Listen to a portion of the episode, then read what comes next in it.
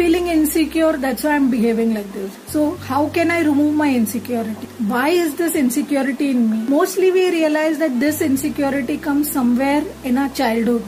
Somehow, the behavior of the people around us, whether it's our parents, our relatives, our friends, or our teachers, someone has put something in your mind because when we are 0 to 8 years old we are like sponges. We absorb whatever is said to us. It's like programming the motherboard of your computer. The coding that they have put at that time is faulty. They put the wrong code. They put the code that you are not good enough. Someone must have told you you're useless. You can never do anything right a teacher says you are dumb you can't remember this lesson i taught you those things get fit in our minds our delicate minds they absorb all that and we fit it and we grow up thinking that I am dumb, I am a coward. Everyone has some of the other fears. Everyone has some of the other challenges. Someone cries too fast, so someone is telling you, you are oversensitive. So we live with those thoughts. We live with those beliefs. We live with those shortcomings that people pointed out in us. And even though we are not that, we start believing that we are that. Start believing, okay, I'm oversensitive. I get too much angry. Yeah, people have said I'm useless. and nothing I can do is right.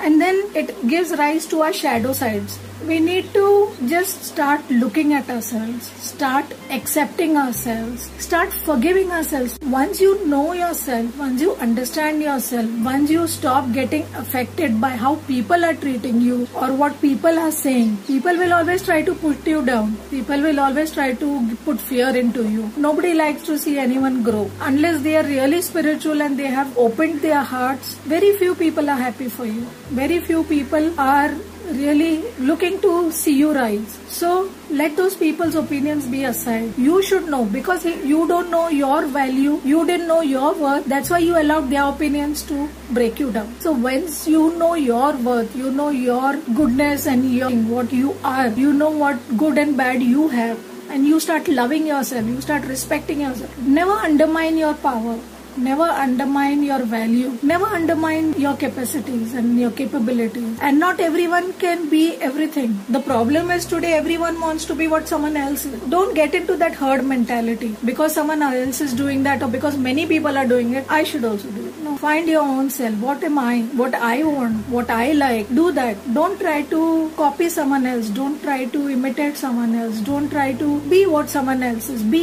your unique self. You are valuable. God made you how you are because people like you are needed in this world. Otherwise, he would have made you different, right? We we come with our own unique characteristics. We come with our own unique combinations of good, bad, and ugly. We are own unique character. Enjoy that, respect that, love that. Then you will be able to give your best to the world. You will be able to bring out the best in you. You will be able to show the world what you are made of and what is the best inside you. So first, find out what you are.